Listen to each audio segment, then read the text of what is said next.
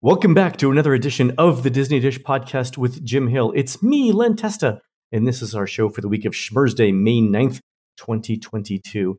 On the show today, news, listener questions, plus I ride Guardians of the Galaxy Cosmic Rewind, and then special guest star Christina Harrison tells us the latest on food in Walt Disney World. And in our main segment, Jim tells us about all the influence that the movie Honey, I Shrunk the Kids had on Disney theme parks.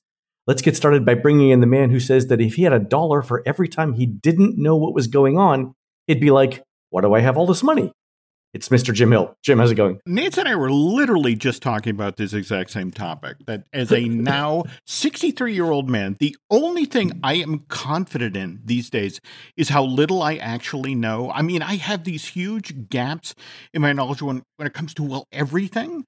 But the upside is I'm actually comfortable with telling people, you know, I don't know about that, but not yet anyway. So the beauty of living in the information age is if you know where to look and you're willing to dig, you can actually learn about virtually anything. And I, my friend, have a black belt when it comes to Google. I don't need to know it. I just need to know where to look. No, that's it exactly. I mean, give me 2 hours and a topic, and I can come back with an informed opinion on anything from how to change your motor oil to the subtle nuances of Sumerian pottery. So, you know, look, seriously, Len, ignorance can be a virtue if you're willing to embrace the idea of not knowing about a topic means you now have something new to learn. And that's what I love about this age. You can, it's down the Wikipedia rabbit hole, as the kids say, right? Oh, there you go. All right. And we have a special guest on the show today, Christina Harrison, the in-park Walt Disney World researcher for Touring Plans. Mm-hmm. Welcome back, Christina. Hello. Thanks for having me. Glad for you to be here. All right, folks, before we get started, let's do a quick shout out to subscribers over at disneydish.bandcamp.com.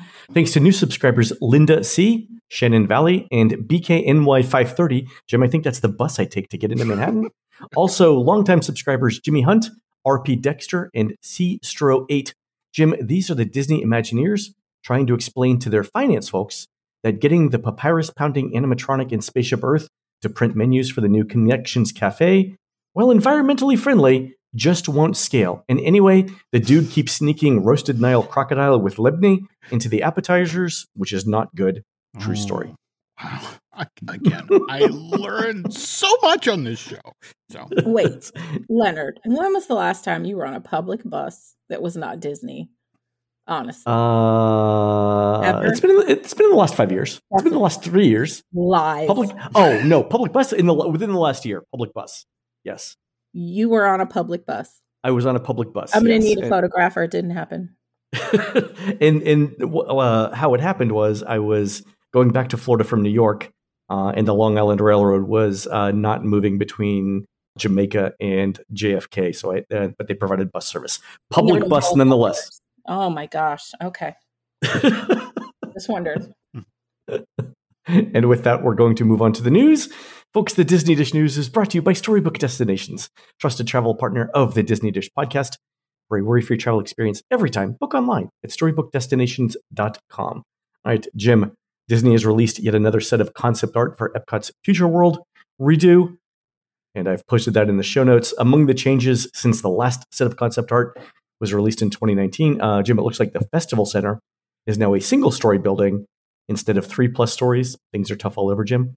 This art just dropped in the last 24. So I have calls into the corporate events folks who had promised this venue to multiple convention groups that were coming to the park starting in 2024.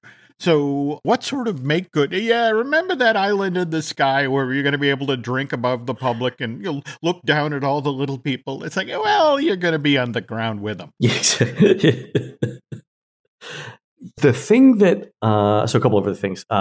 There's really not a lot of actual building going on here. There's the small festival stage that's over in the general area of where Club Cool used to be. Mm-hmm. But that's about it. I mean, and maybe that's a good thing, right? Yeah. The folks who are operating Epcot are like, you're killing us. The center of this park has been torn up for, what, 2+ years at this point?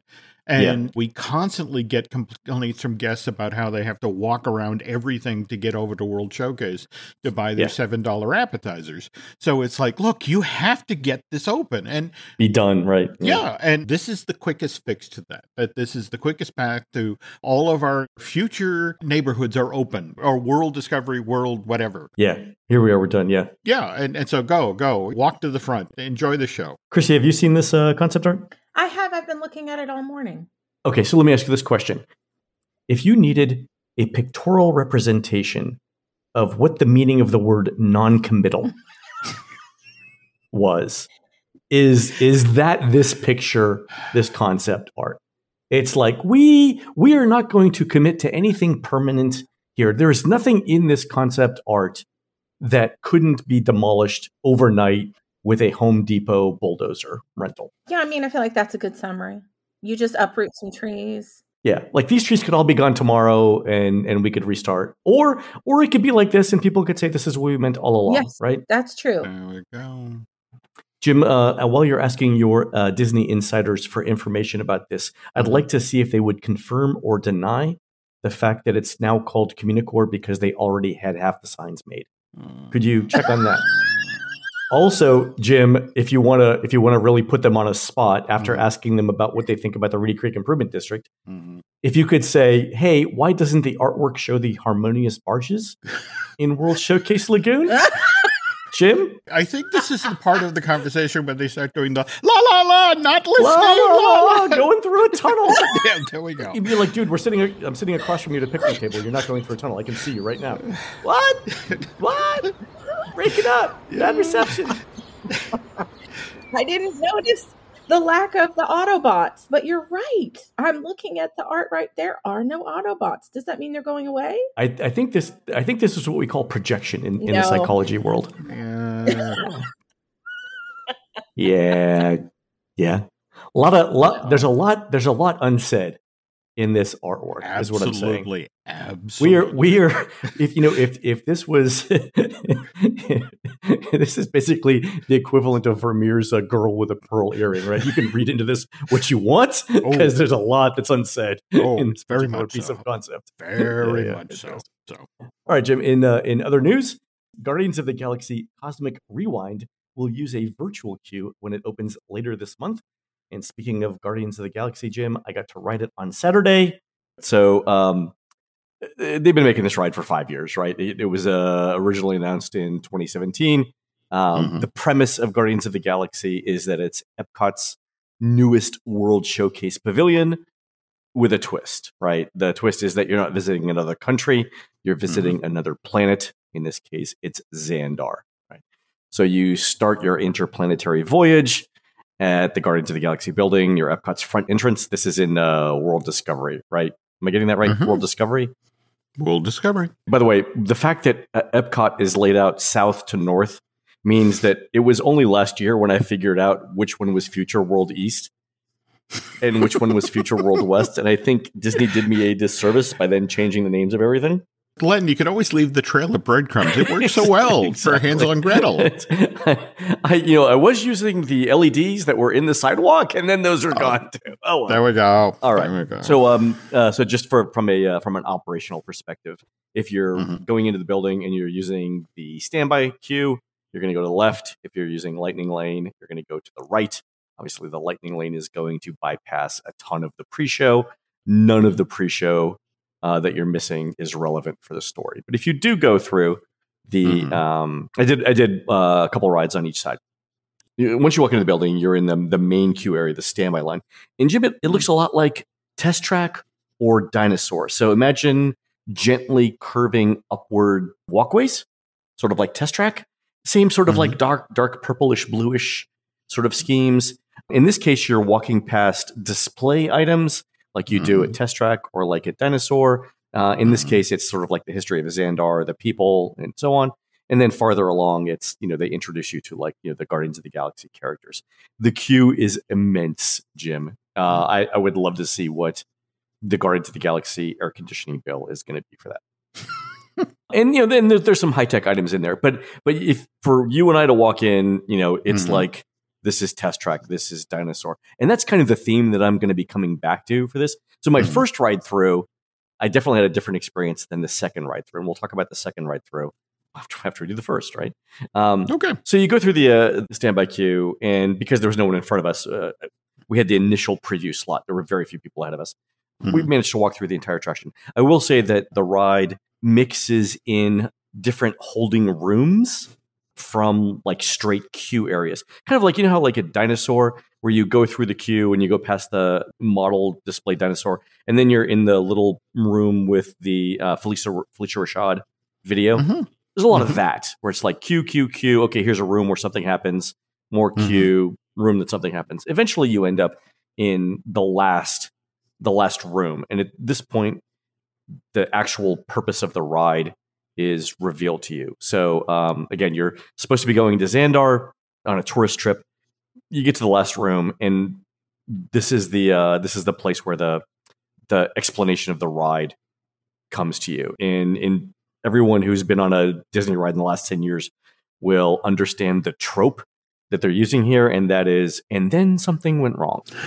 There we go. In this case, the person who delivers the news that something went wrong is Terry Crews. Really? Yeah. Not only is it Terry Crews, but after seeing Terry's performance here, I want Terry to break all the bad news to me. Like ship sinking in the Atlantic, Terry Crews needs to be on CNN. A giant asteroid hurtling towards Earth. I want the last voice that I want to hear is Terry Crews breaking that news to me. Like, I think that's exactly how this should happen. Also, Terry's only 2 days older than me. I just noticed that.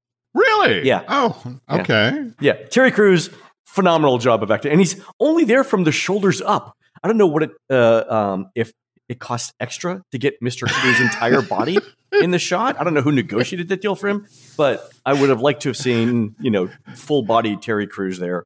But again, that they probably didn't have the budget for. But anyway, Terry breaks the news to you that something's been stolen and we need to get it back. He calls the Guardians of the Galaxy, and we then join the Guardians on this trip to recover said stolen item. So we walk down another hallway, and then we're in the load area where you actually see the ride vehicles. And this is a fairly impressive area, Jim. If you're familiar with the entrance to Space Mountain in Disneyland, the actual ride setting there, where you've got ride vehicles, I believe there's ride vehicles on both sides, or you're like going down the middle. It's a setup like that. So it's 5 cars, 20 people per car, loading 2 at a time. So just as a quick side note here, one of the people that was in my preview with me was a friend named Tommy Hawkins, came over from the UK. Tommy calculated based on our time on the ride and then the cycle load time that Guardians can hit like 25 to 2,800 riders an hour if everything's going right. And that's impressive for a modern Disney ride. That's Pirates of the Caribbean level of thing. So very good there. Okay. So you get on the ride, and the ride begins. The ride itself is a good 3 minutes long, which for roller coasters, Jim, is impressive. That is, yeah. The main new thing on this ride is, well, there are 2 things, right? There's a backward launch sequence, and then there's the ride vehicles themselves spin. Of the 2, the thing that's much more interesting is the fact that the ride vehicles can spin. The backward launch, Jim, I'm telling you, if you go on that, and if you've been on any other Disney ride, especially if you've been on Expedition Everest, the backward launch is literally Expedition Everest. It's the exact same sensation, the exact same feel. I think it's the exact same duration as well. It is the backward launch from Expedition Everest. But the thing that impressed me was, in the first big showroom, Disney manages to tilt and rotate the ride vehicle so that it actually feels like you're in space. Like the first time through it, not going to lie, I said, wow, out loud. It was that good. First impression of it, excellent. And then it's sort of like, you know, you're chasing things through the galaxy. There's some dialogue that's going on. It's very hard to hear over the music. I didn't get any of it. Okay. But there's some good ride effects. For me, the ride sensation was a cross between Space Mountain and Rock and Roller Coaster, like with spinning seats. So imagine that in terms of intensity and turning. So there's no upside down loops. There's no inversions, right? It's a standard Disney thrill ride in that respect. There are some tight turns. There are more visuals than in either Space Mountain or in Rock and Roller Coaster, but not so many that you're distracted. Like, you know, there are screens that show videos and stuff like that, but a lot of it goes by so fast that you don't really notice it. It's sort of, it's not even secondary to the ride itself. It's sort of like a tertiary thing. I would say the ride experience itself is the primary thing you're going to focus on. The second thing you're going to notice is the background music. And the times I rode, we got I Ran by Flock of Seagulls, September by Earth, Wind, and Fire, and Blondie's One Way or Another. All right. So that's the thing you'll notice. And then the third thing you'll notice is the stuff that's going on the screens. There's the background audio for whatever the Guardians are saying as they're chasing this thing through the galaxy. I didn't get any of it. It's just, it's too loud to hear all of it. But the ride is fairly long. I think from start to stop, like not counting, you know, the parts where you actually coast in to the to the actual exit area, it's around 2 minutes and 45 seconds, which again, for a roller coaster is a long time. That was good. Very long. You get out. There's a shop, wasn't open for previews, so I didn't get to see any of the treasures of Xandar that might be available. And then you walk out and you're sort of back near Mission Space. So my second ride through, and I thought it was good. So a couple of things too. The ride definitely made me queasy, not in a Star Tours way. Like if I ride Star Tours, that's the last thing I'm doing for that day. Or if I'm going on Mission Space Orange, that's the last thing I'm doing for that day. And I'm going to need like a Coke and to sit down when I'm done to sort of like get myself back together. This wasn't that bad. It was like when I get off of Everest sometimes, or when I get off of like Teacups and I'm feeling a little bit woozy, but I can do something else afterwards. It was sort of like that. And I spoke to a few people who had the exact same experience. Like in a family of four, one person was fine. Two people were like, yeah, I need to sit down and maybe relax for a minute. And one person was like, I'm done for the day. I'm going home. So that is something to watch. The second time through though, Jim, is when I started to figure out like, what does this remind me of? So I mentioned that the first part of the building reminded me of Test Track and Dinosaur. And as you go through the ride, you can definitely see like, okay, they got this part from this ride. So do you want to hear the spoiler parts? Sure. All right. So I mentioned the Test Track Dinosaur thing. There's a point where Terry Crews is telling you need to do something to transport yourself to Xandar. And the spiel is, Jim, everyone needs to move to the center of the room. Don't touch the walls. Right. And what does that sound like to you? Why am I remembering this? Damn it. It's is this room actually stretching? Oh, there we go. Yeah. There we go. Haunted Mansion. So, you know, walking through, I'm like, okay, this is the stretching room, right? And then there's a gimmick in that room that is directly from Flight of Passage. The load areas from Space Mountain, the backward launch is from Expedition Everest, the ride through is from Rock and Roller Coaster. You and I, Jim, will go through and say, this is where this idea came from. This is where that idea came from. So it's sort of like a casserole of different ride ideas. Welcome to Monday evening. You know, just sort of like exactly. Everything we had over the weekend. But face it, when you're at Disney and you're spending how much on this ride? You know, you and I have both heard numbers well north of $3 at this point. Yeah, it's a lot of money. What you just mentioned about Mr. Hawkins determining the hourly capacity. You know, when you want something to deliver those sorts of numbers and you lean into what you know or what's tried and true because you want to deliver those sorts of numbers. But yeah, I'm a little disappointed that maybe some of this is that familiar that you can walk through God and treat it like, you know, like, well, I got that baseball card and I got that baseball card. I mean, it's funny because walking in, and again, I'm for stuff like this, my default mode is cynicism, which is horrible. And I try and work around it. Right. But, you know, I walked in thinking that the plot was going to be, and then something went wrong. And then my only question was, how are they going to handle it from there? The thing that they steal from Haunted Mansion and the thing that they steal from Flight of Passage, no lie, first time through, I was like, okay, that's a cool effect. And the reason why I mentioned it is it was great once. The second time was like, okay, I've seen this in 3 other parks. I don't need to see this again. And then that's my concern, right? Would I wait 4 hours or 3 hours for, or even 2 hours for this ride, knowing that? And I think the answer is no. It's a good ride. It's something that Epcot needs. Epcot needs the capacity. Oh, absolutely. Especially. Oh, so I didn't mention the fact that between my first ride and the second ride, the ride was down for an hour. So at one point in the day, the ride had actually been down more than it had been up, and we stayed in the queue because everyone else had left, and we were right at the last boarding area. If we were, farther back, or if I was an hour away from that, I would have given up. Yeah, so that's the ride. I mean, in terms of coaster experience, have you been on Velocicoaster? Not yet. I'm hoping this trip to finally get on it. Okay, I think Velocicoaster is the best coaster in Central Florida.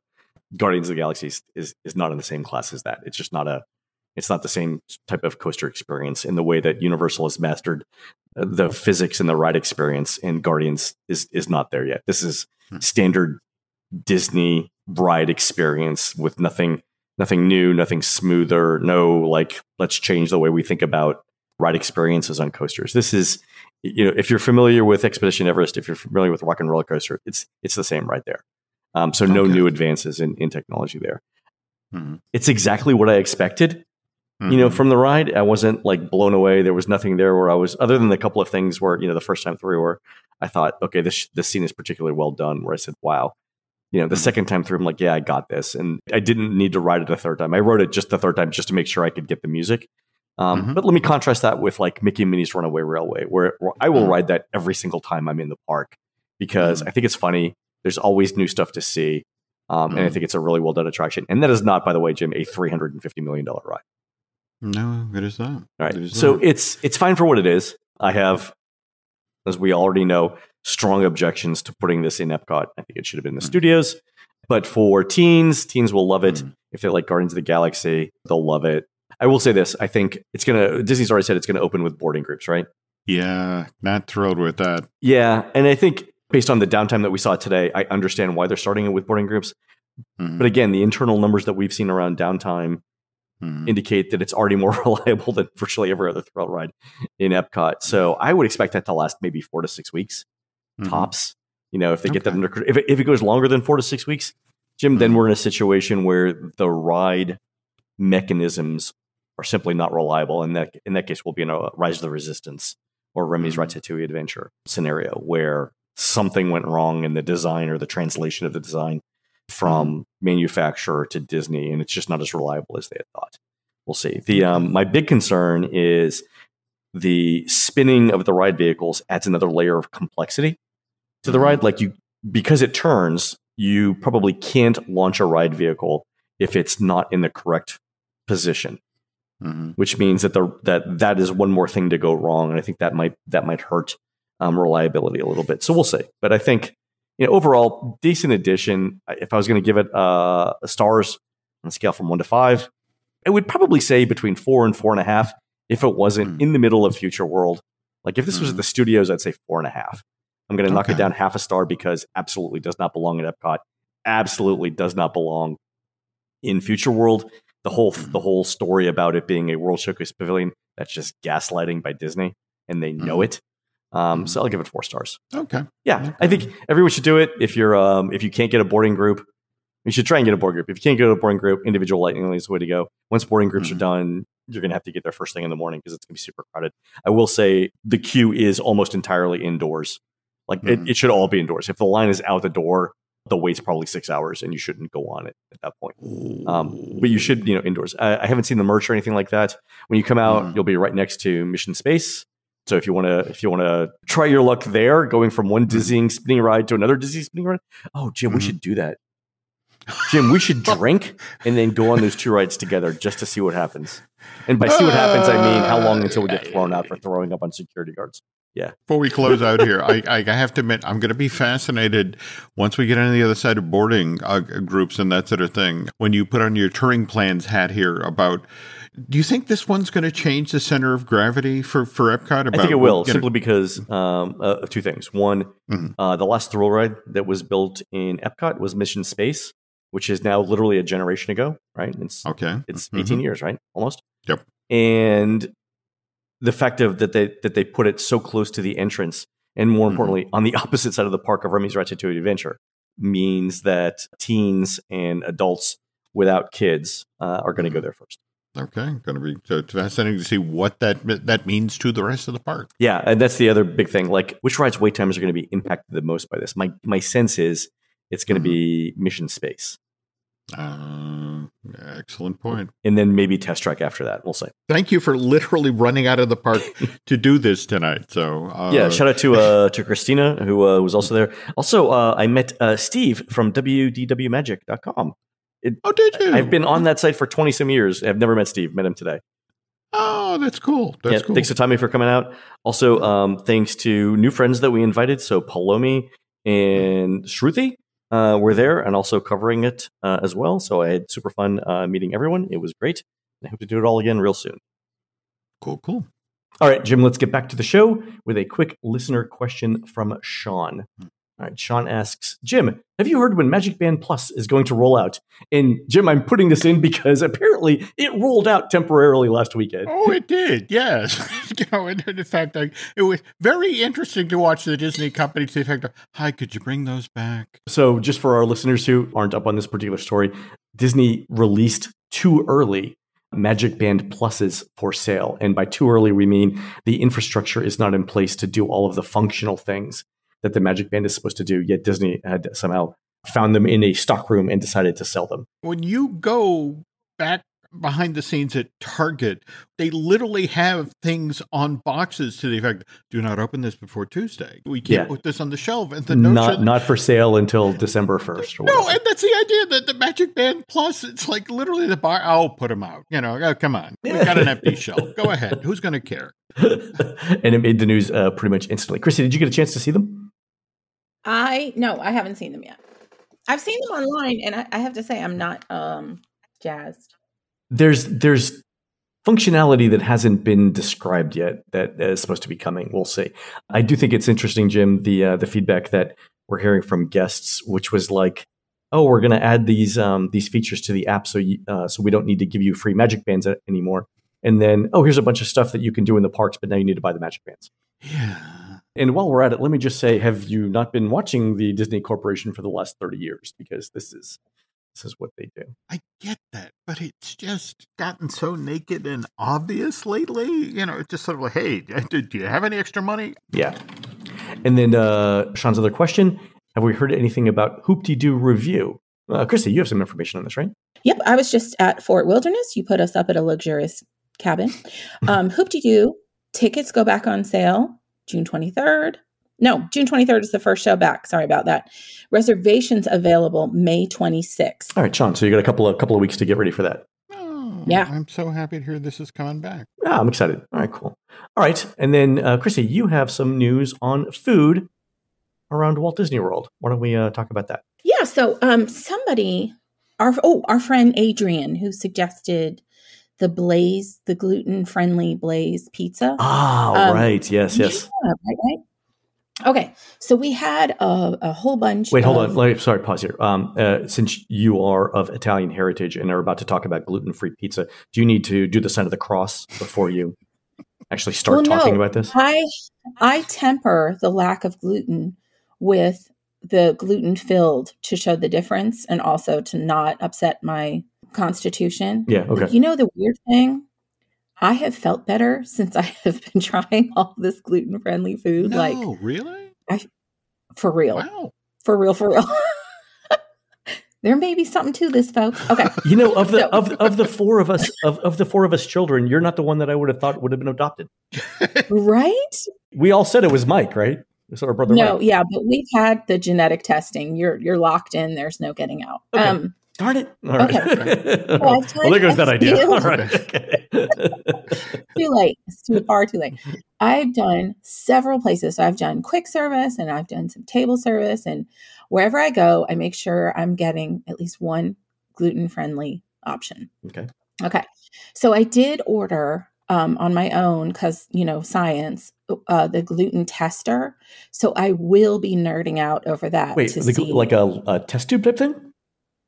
No, it's like this little thingy like that you can carry with you so that you can test the gluten in food real time. Like to see how much gluten it actually has?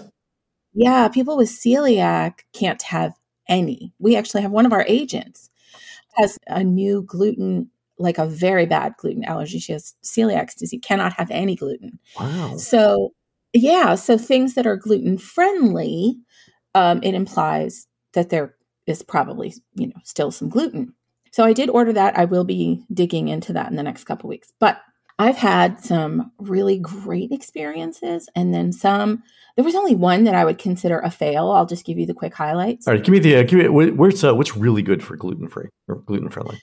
Ronto Roasters in the studios. Now, obviously, Ronto Wrap is like one of the best foods ever, and their overnight oats are spectacular. Just amazing. It has star fruit. It has boba. The sugar one's not the tapioca. Okay. And it has berries, like whatever seasonal. It is filling. It is delicious. It is reasonably priced. It's gorgeous. Wonderful. And then, of course, the Ronto comes without the wrap. Still lovely. Yeah. What I love about Ronto is a few things. But when you order on the mobile app, then, of course, you know, you go up to the side. They had my gluten-friendly Ronto in a box.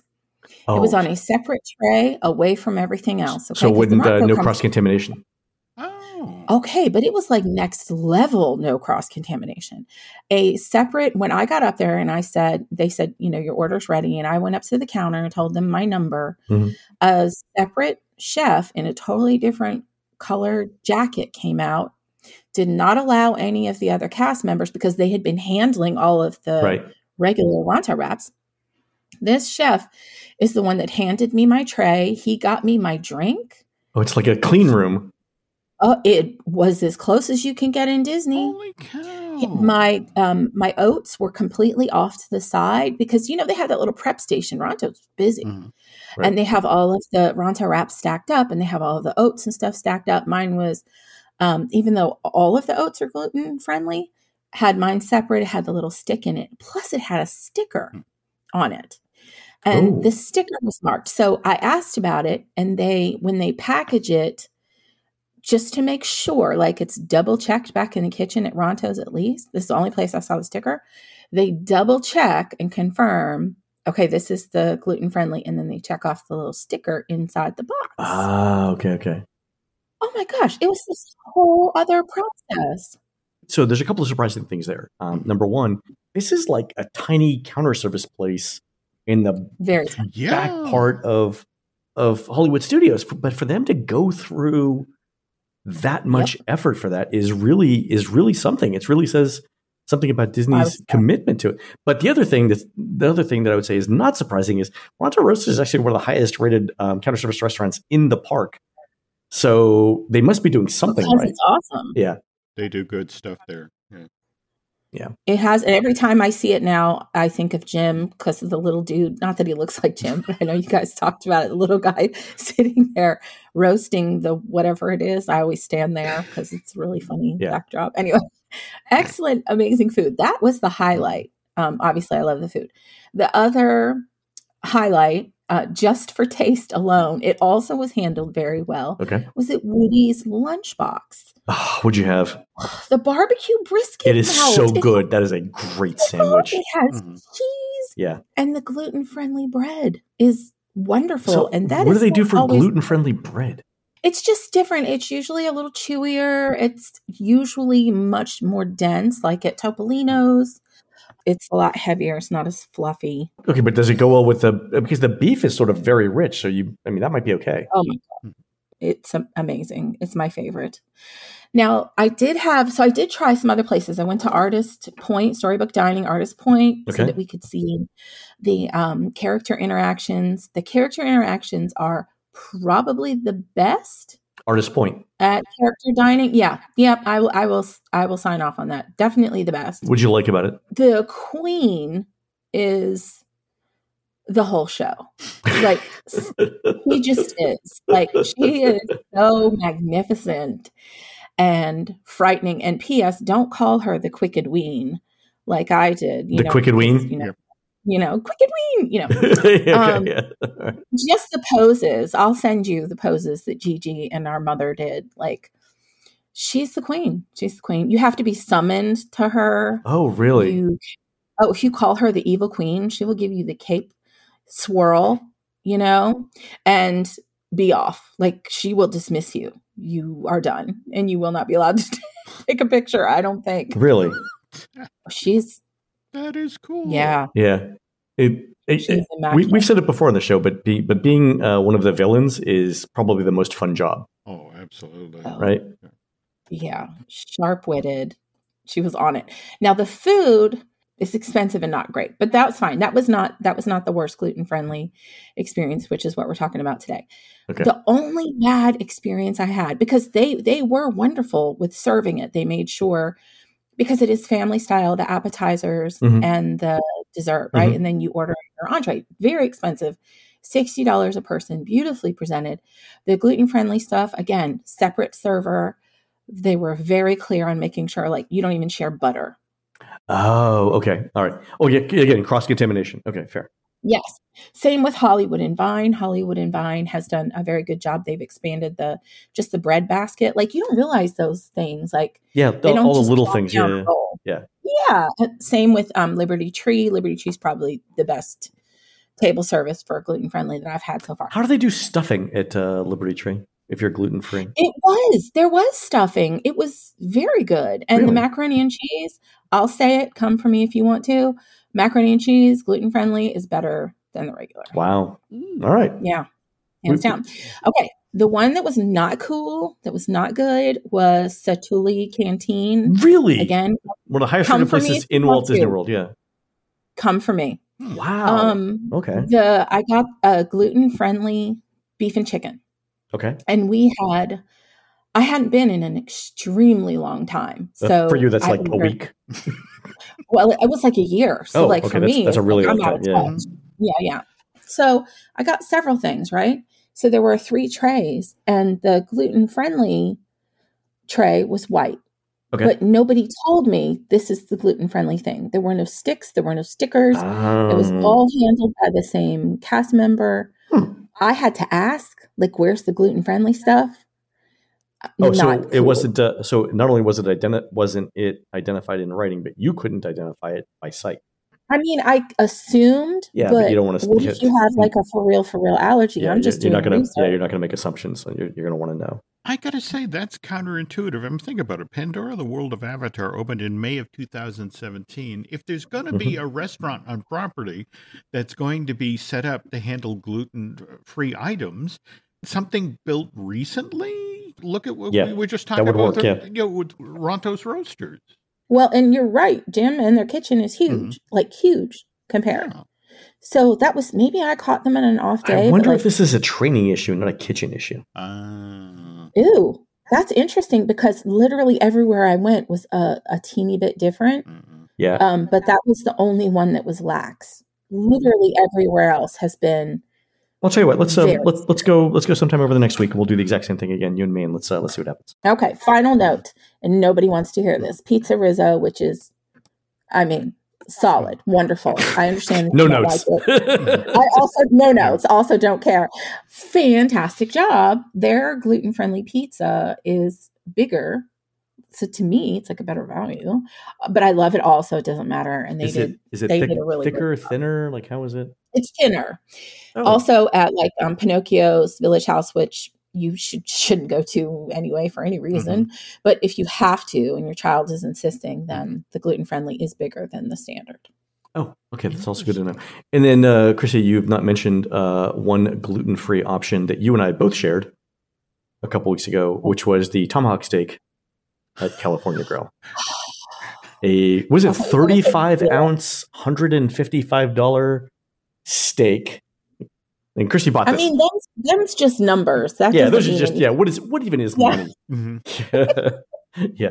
This with Jim. Yeah. This, first of all, it's spectacle on a plate, right? Mm-hmm. It is, you know, like at the beginning of the Flintstones when they're in the drive-through and the waitress brings out like a rack of ribs that's taller than. This was that, right? This was one of those. You know, it's more expensive. It fed Jim 4 people. It was one of the most delicious steaks I've ever had. At the end of it, Chrissy and I were both taking bread and dabbing it in the rendered fat from the tomahawk, or the juices from the tomahawk steak that was on the cutting board that they brought. And of course, we took photos of the giant tomahawk rib itself outside because the things. Ask about that because you were there with the 50th anniversary frame on the roof of the Contemporary, and it's one of these things where like this is a thing, this is something they actually do. I mean, they let you do it. Not only that, Jim. Not only that, but as we were carrying this rib through the Contemporary, because you got to go. We were in the opposite end of the dining room. Had to walk through the dining room, through the wine hall, past the elevators. There was a wedding reception going on in the back room, and some of the people for the wedding reception were sort of milling about in the hallway. And their first question was, "What is that? And where do I get one?" Yep. And I'm sorry about your hors d'oeuvres, David. Yeah, exactly. Enjoy your pate, Steve. Mazel tov, Sarah. Yeah, exactly. Yeah. Well, we have to give some credit because my food soulmate, Bethany Vinton, and I were together on St. Patrick's Day, and we decided to go and revisit the 50th menu at the Contemporary, which I had like mentally written off. I know Len has said the same thing, and which is why I forced him to come after I went. And Bethany and I ordered the tomahawk, and our server was delighted. Like, I think they enjoy it almost as much as you do. Like, you can hear them around you trying to convince other people. They're like, no, you really have to see it. It is an event. Like, yes, just ordering this, it's an event for the kitchen. You're going to love it. It's delicious. You will have leftovers, which we did. And I took home and I ate, but Bethany had the idea. Now it was St. Patrick's Day. And, you know, maybe we'd been drinking since 9 a.m, whatever, to go, and we had to commemorate this wonderful steak, and she grabbed the little frame which you can pick up. It's sitting, Jim, on an easel. Oh, you're allowed to. You're right by the door. Yeah, you're supposed to. Yeah. Does that picture frame, Jim, now have handprints made from beef juice and rendered fat? Who doesn't? Okay. It's all part of the ambiance that is the Walt Disney World 50th anniversary celebration. You guys are killing me. I mean, again, Jim, it was a great steak. It was a really good, perfectly cooked too. I mean, again, for $155, you expect perfection. Absolutely, this was really good. But know that because of Nancy being a snuggletarian, the only way I get pork or beef is I have to convince Nancy that this pig or this cow has committed a capital crime. So before I can get in on some tomahawk action, I need a Black Axe's cow holding up a major bank. This cow? No, everyone hated him. No, the cow was just a jerk. Yeah. He didn't tip well. Got what was coming to him and then some. Exactly. It's a puppy, a whole thing. Right. Exactly. And if we have to sneak you, okay, look, you can rope drop the bar. We don't need a reservation. This way she won't look at your MDE and know what you're up to. Yeah, exactly. That you're sneaking around. We sent her to the spa, but doing like a late afternoon thing. Okay. Yeah. Oh, we have a podcast to record. I'm meeting Len and Chrissy. We'll rope drop the bar. We'll get the steak, go out, have the photo shoot, and then it's too late. Yeah, and we'll back you up, Jim. We'll be like, oh, no, he wasn't going to eat the steak, but then I had a fork accident and it slipped into his mouth. There we go. 12 times. We'll figure it out. Yeah, we got it. It's a plan. We have options, Jim. Just so long as she doesn't actually listen to this podcast, we're in the clear. Jim, your secret is safe with us. They don't. And I even put it on Instagram, and I was like, the podcast that the wives definitely don't listen to. And Laurel's like, no, I haven't. I don't know. Yeah. I didn't listen to this. See? Okay. Yeah, we're safe. It's fine. Jim, Jim, if you want to keep secrets from your wife, just say them here. There we go. All right, folks. We're going to take a quick commercial break. When we come back, Jim explains how the movie Honey, I Shrunk the Kids influenced so much inside the Disney theme parks. We'll be right back. Today's show is brought to you by BetterHelp. You know what's ironic? A lot of us out there will drop everything to go help someone we care about. I mean, we'll go way out of our way to treat other people well. But how often do we give ourselves that same sort of treatment? Seriously, we all want to be there for friends and family. But let's be honest here. You can't help those folks if you yourself aren't feeling mentally healthy. That's why BetterHelp Online Therapy wants to remind you that you matter just as much as everyone else does. And if you feel the need for some self-care, well, BetterHelp is online therapy that offers video, phone, and even live chat sessions with your therapist, so you don't have to see anyone on camera if you don't want to. More to the point, BetterHelp is much more affordable than in-person therapy, and you can be matched with a therapist in under 48 hours. So why not give it a try and see why over 2 million people have used BetterHelp Online Therapy? As I mentioned a moment ago, this podcast is sponsored by BetterHelp, which is why Disney Dish listeners will get 10% off their first month at betterhelp.com/DisneyDish. Again, that's BetterHelp, BetterHelp.com/DisneyDish. Hey, it's Kaylee Cuoco for Priceline. Ready to go to your happy place for a happy price? Well, why didn't you say so? Just download the Priceline app right now and save up to 60% on hotels.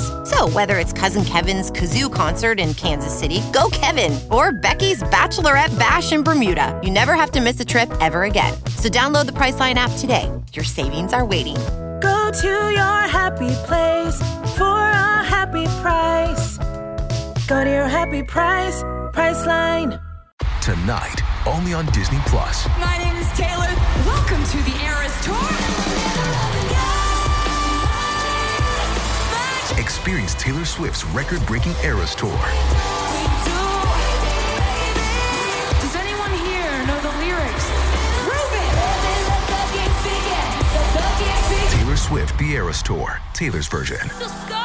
With 4 additional acoustic songs. Streaming tonight, only on Disney+.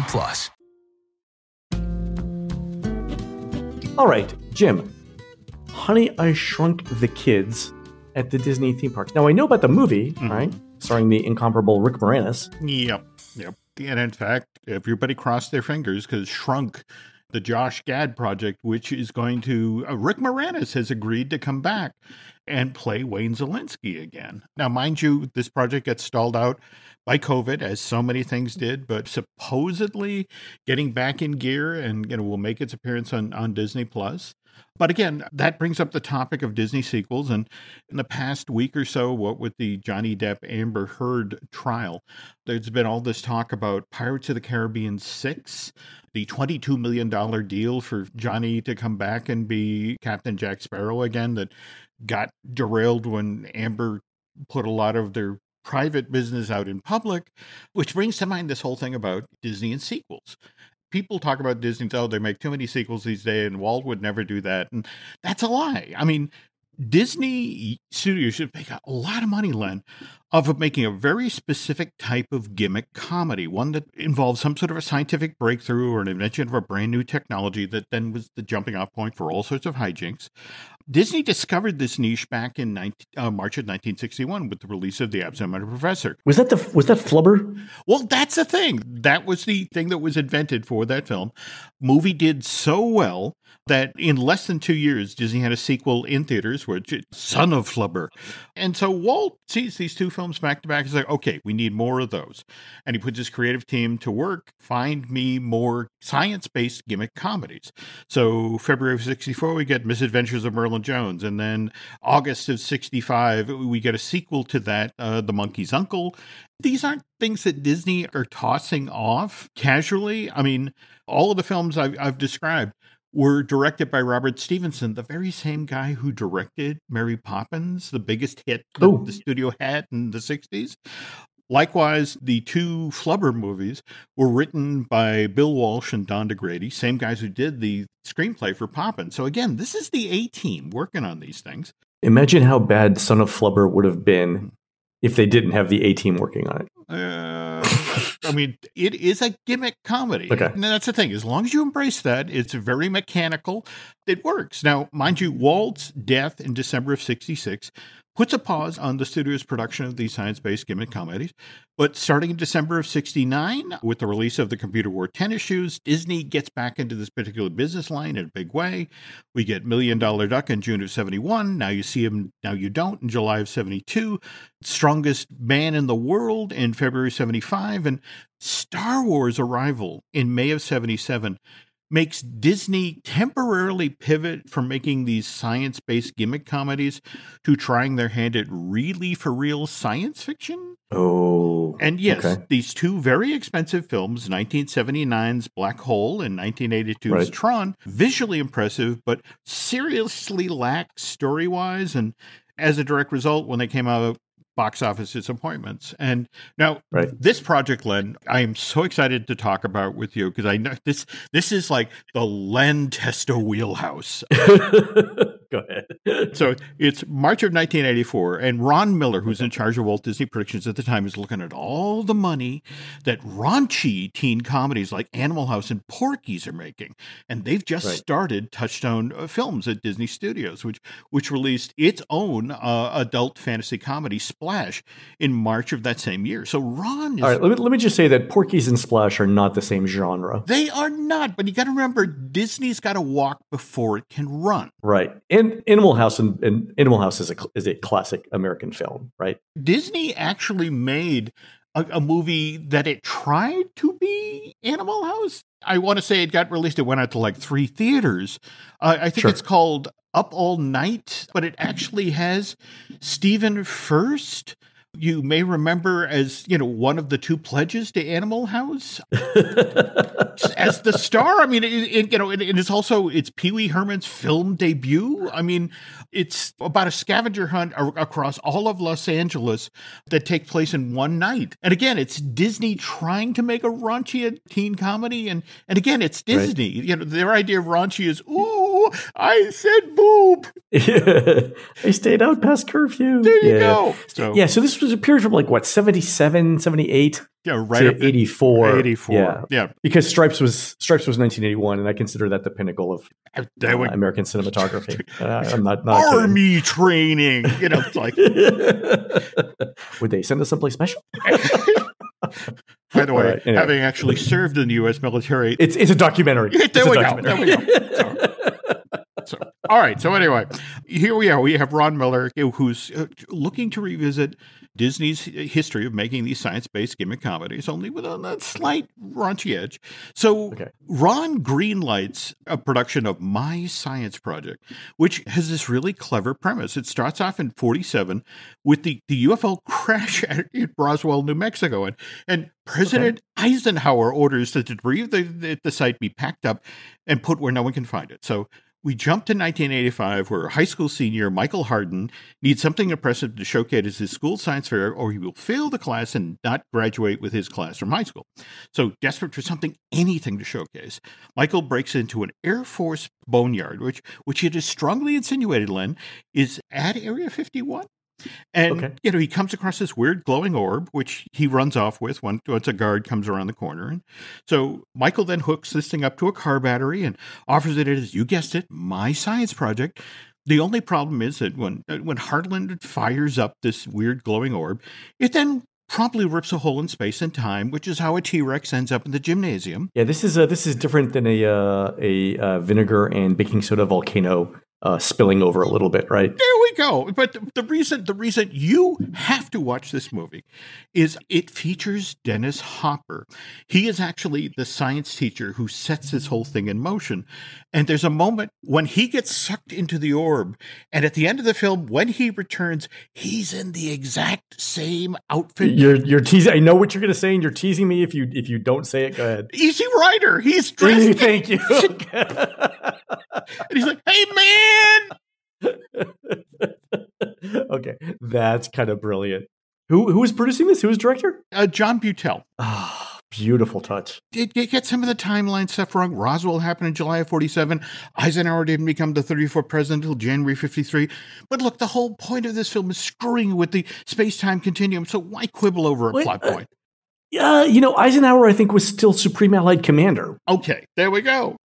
So maybe it didn't go all the way up to the president, but okay, Eisenhower wasn't a nobody. Right? There we go. Okay, there we go. Okay, so anyway, unfortunately, My Science Project doesn't get the release it deserves. By the time it's finishing principal photography, Ron Miller is no longer the head of the Disney company. Michael Eisner is. And Michael Eisner honestly doesn't know what to do with My Science Project. I mean, he's been in charge of Paramount Pictures. In fact, he had done comedies like Meatballs, or for that matter, Cheech and Chong's Up in Smoke and its sequel, Still Smokin'.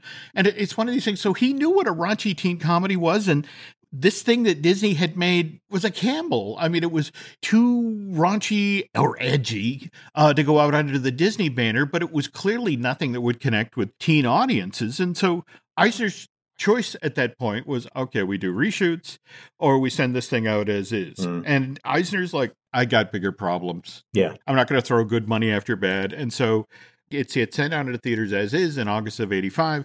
Underperforms at the box office. But Eisner, when he comes on the job in September of 84, he's doing his due diligence and he digs deep down into Disney's books and he's looking for previous films to do sequels to. And that's what he did over at Paramount. If they had a hit picture, like Saturday Night Live in December of 77 or Grease in July of 78, he immediately ordered a sequel developed, which is how we got Grease 2 in June of 82 and Stayin' Alive in July of 83. And I didn't say they were good sequels. I just said they were sequels. They were sequels. All right. So anyway, Michael goes into the books and notices that Disney has this history of producing science-based gimmick comedies. And so it's like Eisner puts out the word to, hey, I might like what to make one of those, but for the modern movie-going audience. And this is the early 1980s, and E.T. came out in June of 82. That now became the gold standard for family-friendly films. So Eisner puts out the word, look, I want a science-based gimmick comedy, but if it has a soupçon of E.T., hey. A hint of E.T. plagiarism. There I wouldn't complain. But not like an animal. There we go. You're going to do it tastefully. Yeah. So this is when Flight of the Navigator, which, by the way, was directed by Randall Kleiser, who previously directed the original Grease for Michael when he was back at Paramount. The problem with Flight of the Navigator is it tries to be two things at the same time, a science-based gimmick comedy as well as a heartfelt, sincere science fiction adventure. So it wound up being a hard project to promote properly. Yeah, how are you selling it? Well, that's it exactly. Disney's marketing department didn't really know how to put this out there before its release in August of 86. That said, Buena Vista Home Entertainment, by the time Flight of the Navigator is being sent out into store shelves in January 87, they know exactly how to promote this Randall Kleiser film. And it becomes a big, solid seller to home video enthusiasts.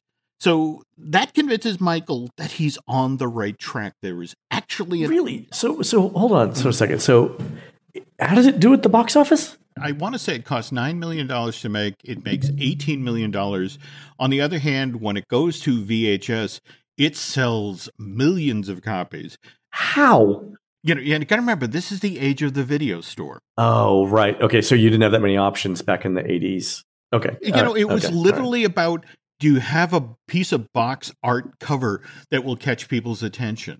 And, they just put the kid on the cover flying a saucer. And every kid in America was like, I want that, Mom. All right, fair. But now Michael is convinced that there is actually a market out there for an updated version of these old science-based gimmick comedies. In fact, he's so convinced that when the Wonderful World of Disney weekly television series is revived, for the 1988-1989 television season on NBC, Michael orders that as part of this anthology series that Disney create an absent-minded professor TV show. Only this time around, it's Harry Anderson, who's fresh off of his hit NBC show, Night Court. Oh. Yeah, he's playing the Fred McMurray role. That's funny you mentioned Night Court because, Laurel and I are going through rewatching The Love Boat in chronological order. Mm-hmm. And Marky Post has just made her debut in season 6. Really? Oh. Yeah, and we're trying to figure out, what else did Marky Post do besides this and Night Court? She did 30 Rock. Okay. But besides that. They did the Night Court reunion on that one, right? I mean, she was like the second or third stab at the female lead on that show, and she was the one that took.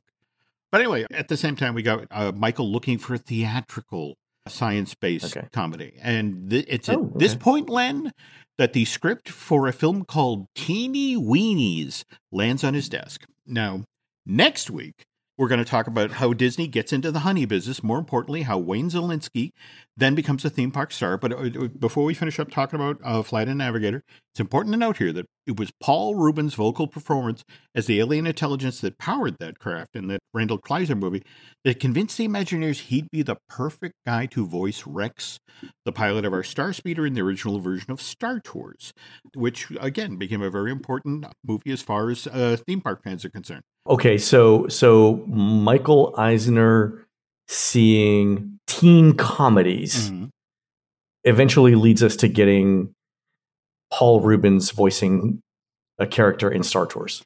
It's a strange world, Len. This really is butterfly wings. There we go. There we go. Yeah. This is it. Thank you, Ray Bradbury. One other note, though. As far back as 2009, Walt Disney Studios has been talking about either remaking Flight of the Navigator or creating a belated sequel. But in September of last year, it was announced that Bryce Dallas Howard, the Jurassic World star, who has actually done an amazing job of directing individual episodes of The Mandalorian and The Book of Boba Fett, she's been tapped to direct a remake of this Randall Kleiser film, which will now be built around a preteen female's adventures across space and time, and will debut on Disney Plus in late 2023, early 2024. Ah, Jim, that's fantastic. So that's good to hear. So everything old is new again is what I'm hearing. Oh, God, yes. Well, again, we started by talking about how Shrunk is bringing back the Honey, I Shrunk franchise. And again, please get that back in front of the camera soon. Just, really want to see Josh Gad as Wayne Szalinski's son getting back in the family business of accidentally shrinking people. So that's going to be hysterical. And I can't think of anyone else I would rather cast for that than Josh Gad. Yeah. Yeah, it's going to be great. I'm looking forward to that. All right, okay. So we're going to talk more about this on the next show? We are. Fantastic. All right, folks, that's going to do it for the show today. Please head on over to disneydish.bandcamp.com where you'll find exclusive shows never before heard on iTunes. Thanks to Christina for coming on. Christy, where can people find you? At my house or don't come to my house. I'm in the parks, 5-6 days a week, and I'm just the minion on our Instagram. So at Touring Plans on Instagram, on Twitter, on all the social medias. And you are what? At Crispy Lemons? Crispy TP? My email is Christina@touringplans. And I just Twitter for us. I don't really. There you go.